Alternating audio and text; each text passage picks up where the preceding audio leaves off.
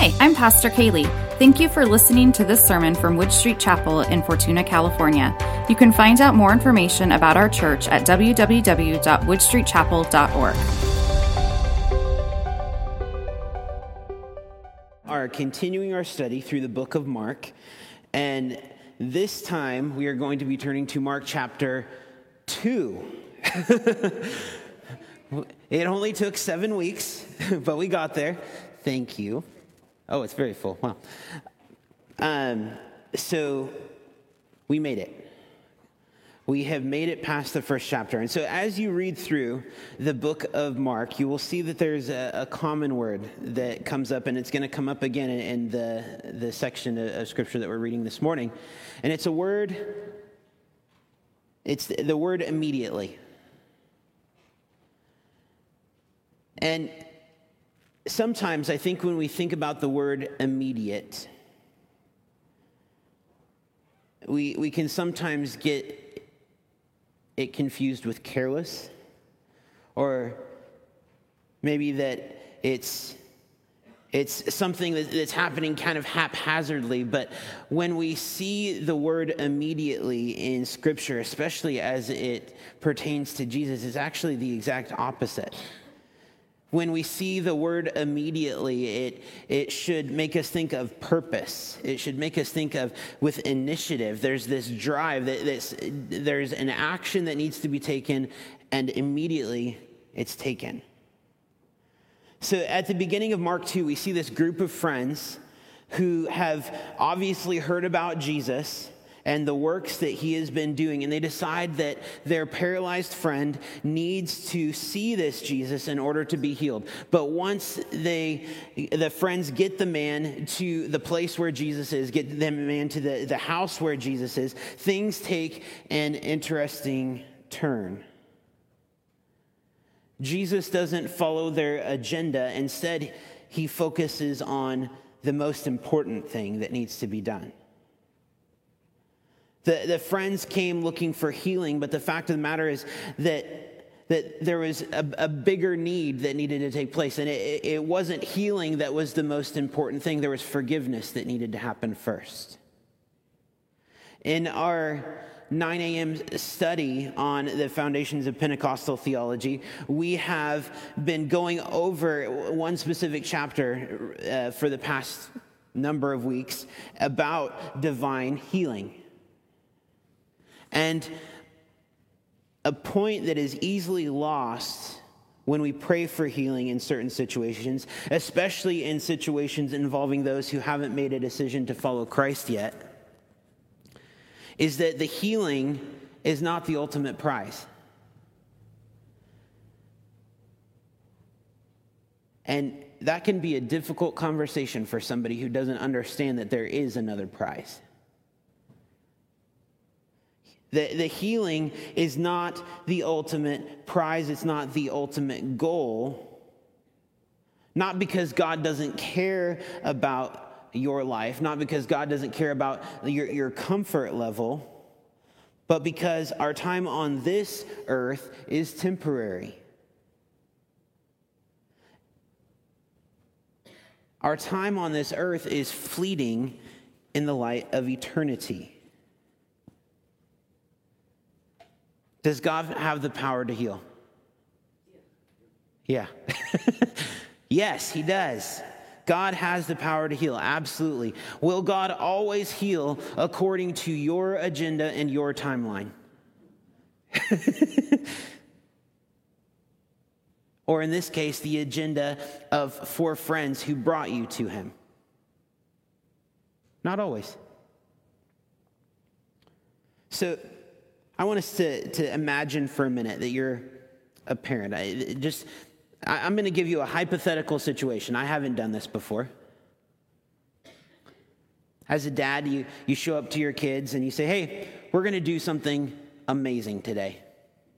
You, you will not believe what it is that we're going to do. You, guess what we're going to do. Like, are we going bowling?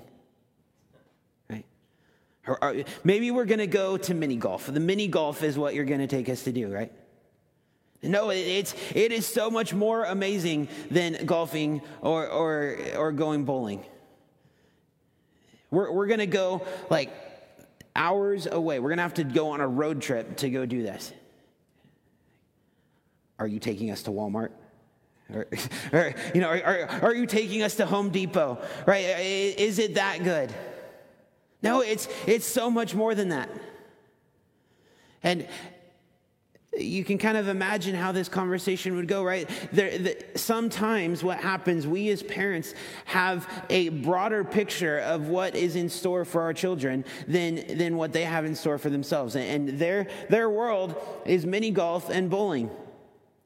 Whereas my world is, hey, we're going to go to Disneyland or we're, we're going to go do this other thing. And it's just like their, their minds cannot even comprehend that level of amazing excitement that is about to take place.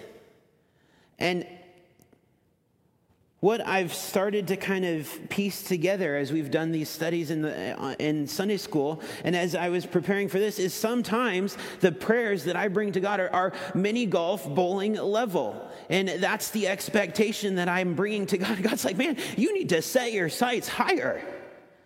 I have more in store for you than mini golf and bowling. We're going to Disneyland so to speak. You guys better not tell my kids we're going to Disneyland because we're not. Okay. That's not the, the plan right now. But but do you understand? Like sometimes our expectation is is just right here, and God's like, I have so much more planned for you.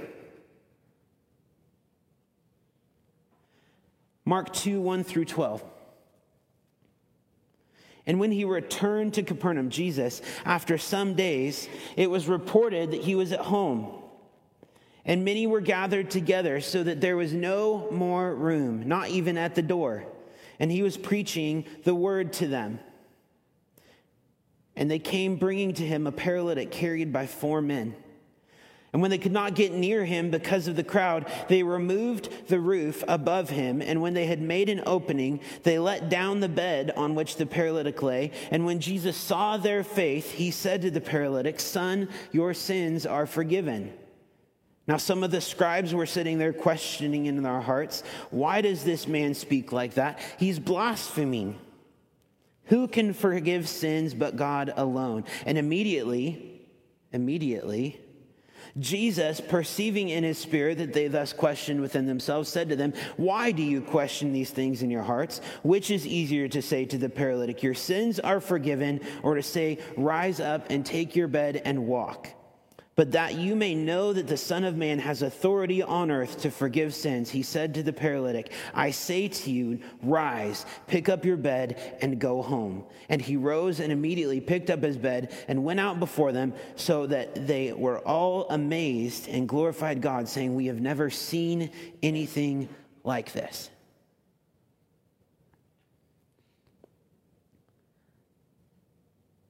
We have to set our sights higher.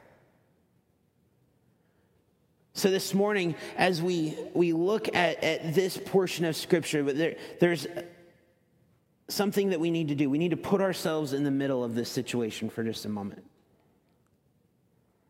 Just, just imagine that we're, we're sitting here, and all of a sudden you look up and, and there's like this like crack starting to form in, in the, the ceiling. And you're like, well, that's weird.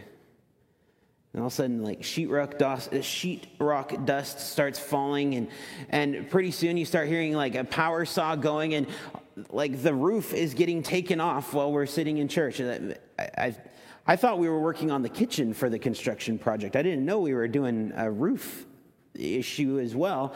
But the, the roof starts coming apart, and then you see a guy's face peeking in. Everybody's like waving. And then all of a sudden, this guy gets lowered in from the center because everybody, it, there's no room for anyone else to come in. And this guy gets lowered down into the middle of church. You came to church expecting some piano playing. You came to church expecting that we were going to have this type of interaction. I don't think anybody really came expecting that the guy was going to get lowered down on his bed into the middle of, of the service.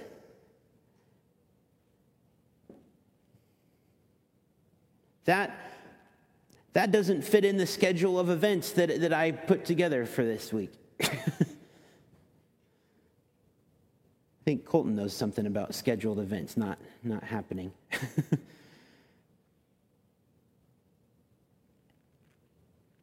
Think about maybe what those initial reactions are. Maybe the, the first reaction is, man, what? That was my roof. maybe the reaction is, I, I didn't come here for that. I came here for something else. I, I had a plan of, of what this was going to be. But all of a sudden, these guys show up, these four guys show up, and they're messing with my agenda, with my plan. Now, it, instead of being the, the random face in the crowd, let's, let's imagine again being a man who has been retrieved by four friends from a mat that you live on every single day. To go out and see a man who they say can change everything. Just stop and think about that for a minute.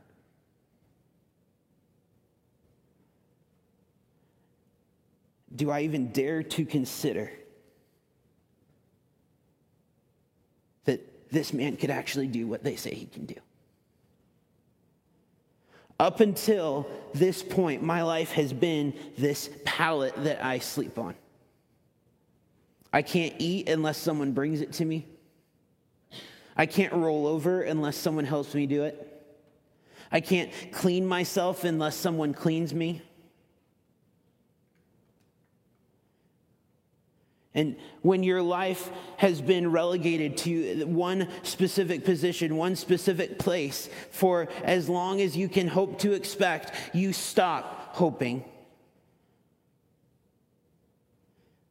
You, you stop expecting that there could be anything else because every time you get your hopes up, it just hurts. But then these four friends came.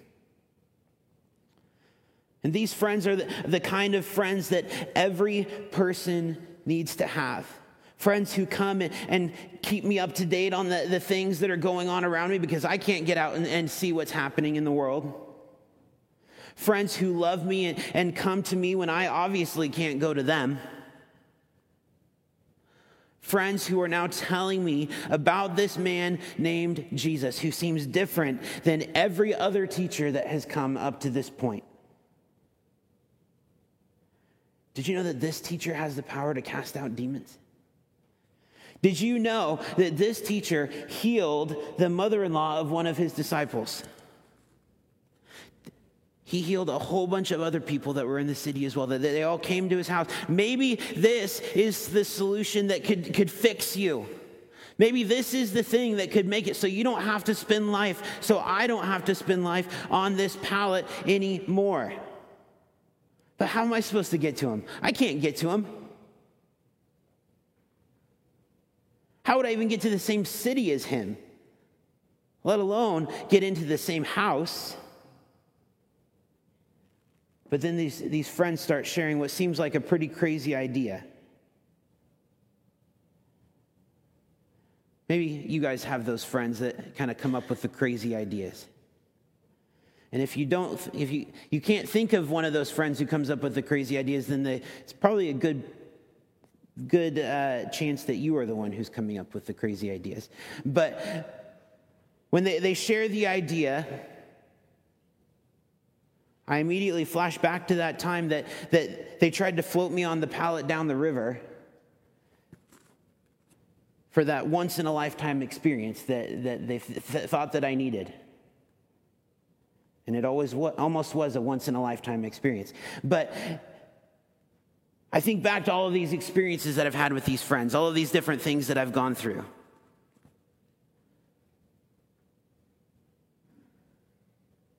Maybe I should just go with them.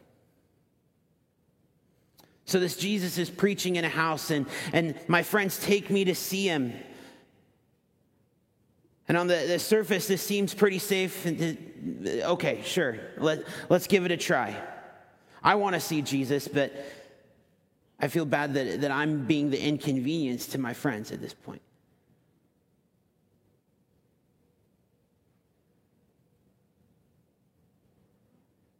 We need to have friendships that, that get us to Jesus by any means necessary. We need friends who are going to pick us up and that will carry us to Jesus if that's what it takes. And so that's what my friends did. They, they picked me up and they, they carried me to Jesus. And, and we get to the house. And of course, the story of my life, there's no room. I can't see Jesus today. They, they set my pallet down, and I felt bad that they had carried me all this way. Oh, well, this is, this is just the, the, the same time I shouldn't have got my hopes up.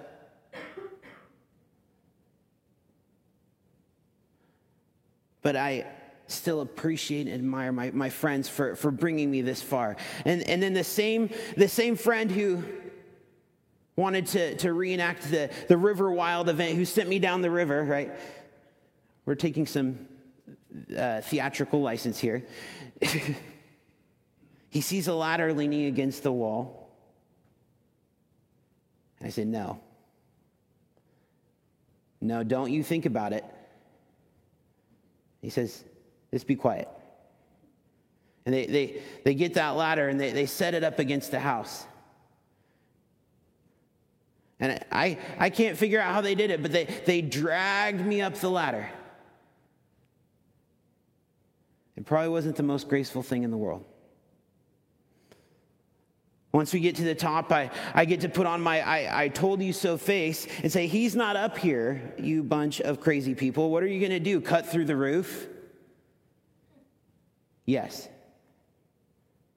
They did. The whole time I'm yelling at them about vandalism, about homeowners insurance and liability insurance, but they don't listen. I tell them I don't have the money to pay to put this roof back, and they're not listening. They just keep cutting. This is going to be just like that rafting trip last summer. I know it. And the hole is eventually big enough, and then they just start lowering me through the hole. And that went about as gracefully as you would imagine it would. I couldn't see much as I was still on my mat, but once I got low enough to see faces, I could see lots of people that maybe weren't too pleased that I was there. I was disrupting the teaching time that they had come, they had worked so hard to come and see. That lady doesn't seem super happy to see me. That guy looks like maybe this house belongs to him because he's looking pretty upset about the roof.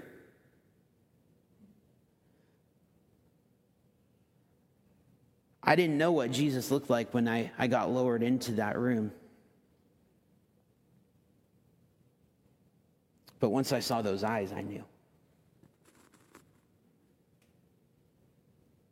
I just rained down dust and debris from the roof on everyone in that room. And everyone else didn't look super happy about it. But then there was Jesus.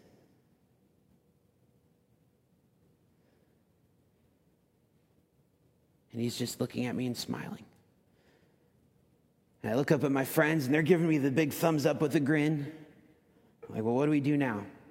What comes next? And then Jesus said something really interesting, something that was completely unexpected. He said, He saw my friend's faith, not mine. He saw my friend's faith. And then he said that my sins were forgiven. And at the time, I didn't really come there for forgiveness. I came there for healing. The whole point of this day was that I would get healing. That's what I was expecting. But instead of pick up your pallet and walk, he said, Your sins are forgiven. Jesus, I, that's great and all, but I need to be able to walk. That's not what I came for today. Now, I didn't come out and say, Who cares? But it definitely crossed my mind Jesus, my legs don't work. Could we maybe fix that first, please? Yeah, my sins need to be forgiven, but I need this first.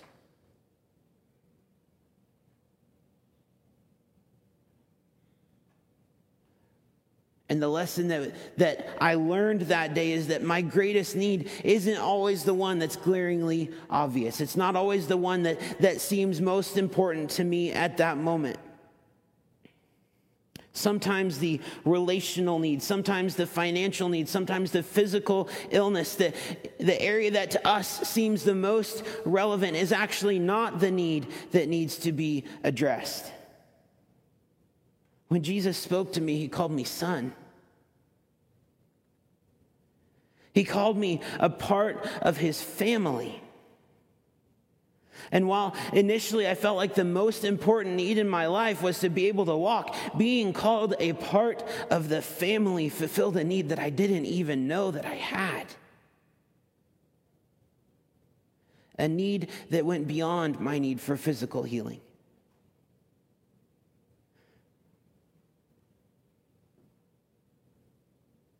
We need forgiveness for our sins more than we need relief from our current circumstance. If God worked according to my list, I think I would start treating God like a heavenly vending machine and less like a heavenly father who loves his children.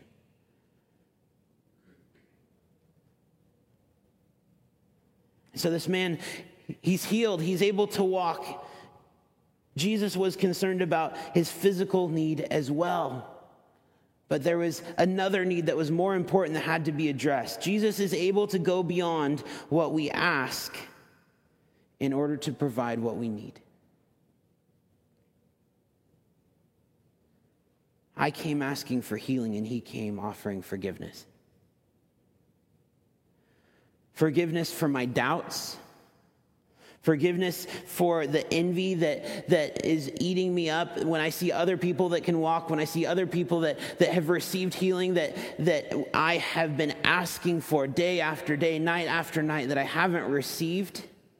Forgiveness for all of the sins that, that I tried to justify based on the hardships that I have faced.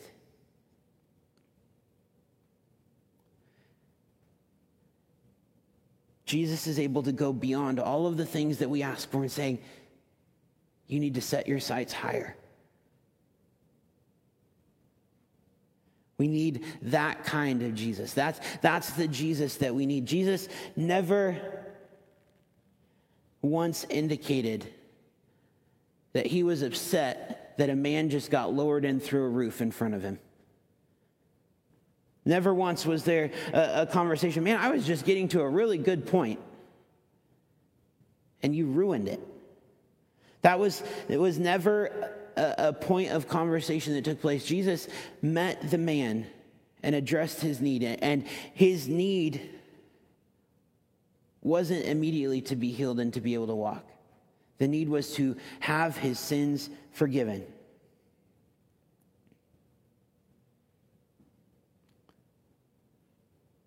And it's important to note who can forgive sin?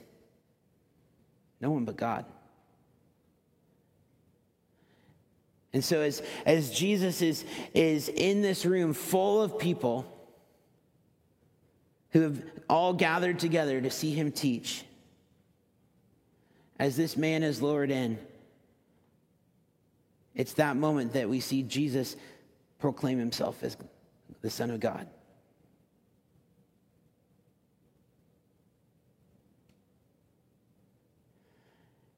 And it would be one thing to say your sins are forgiven and just leave it at that. Could, could the man have gone on and lived his life? Could he have, have continued on as a paralyzed man, but, but still knowing that his sins have been forgiven, that, that he's been made whole? It, would he have been able to, to survive that way? Yes. But Jesus demonstrates his authority even more so when he says, Get up and walk. So, first, he deals with the relationship between this man and his heavenly father, but then he says we need to, to allow this, this transaction, we need to allow this transformation to be something that, that is for all to see, that it's a testimony for all to see. Get up and walk.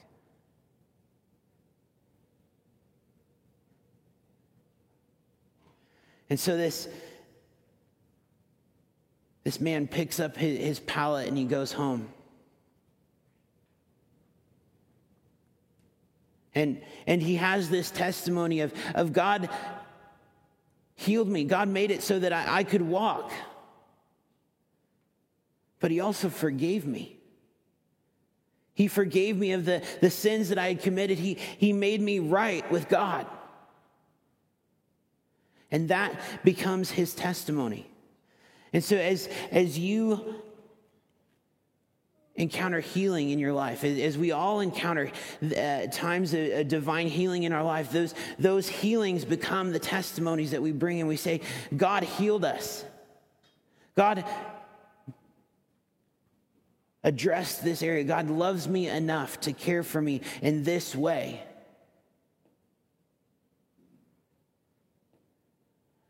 But that healing, that physical healing, is, is but a glimpse in light of God's eternal healing that He has, has bought on the cross for me.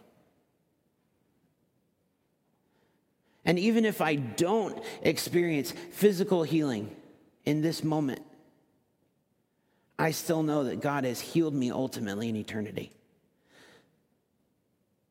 That's the, the message, that's the testimony that, that we have as believers. Let's pray. Heavenly Father,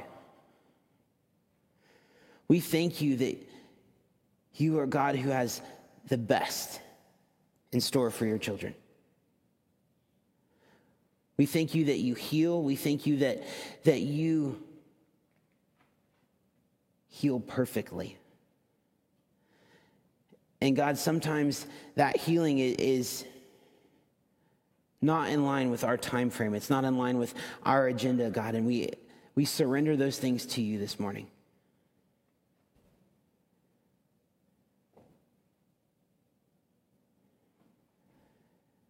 God, there are people here this morning that need a touch from you, that need healing specifically, that need physical healing, that need uh, healing in specific areas of their life, Lord. And we come and, and we ask for that this morning.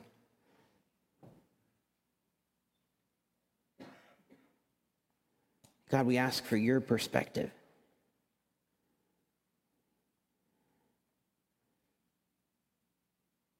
Lord, we ask that as we come to this time,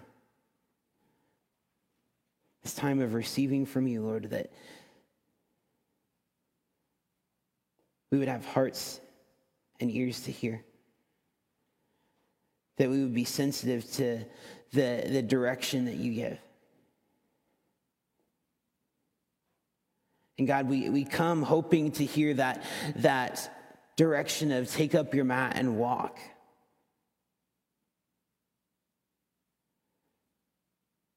Every single one of us wants, wants to hear that specific response for the specific need that we bring. But God, sometimes that's not the response.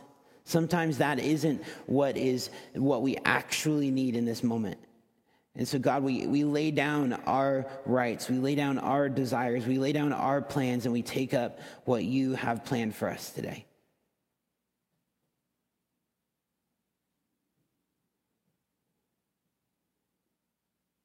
God, we ask that your will would be done in our lives and on earth as it is in heaven.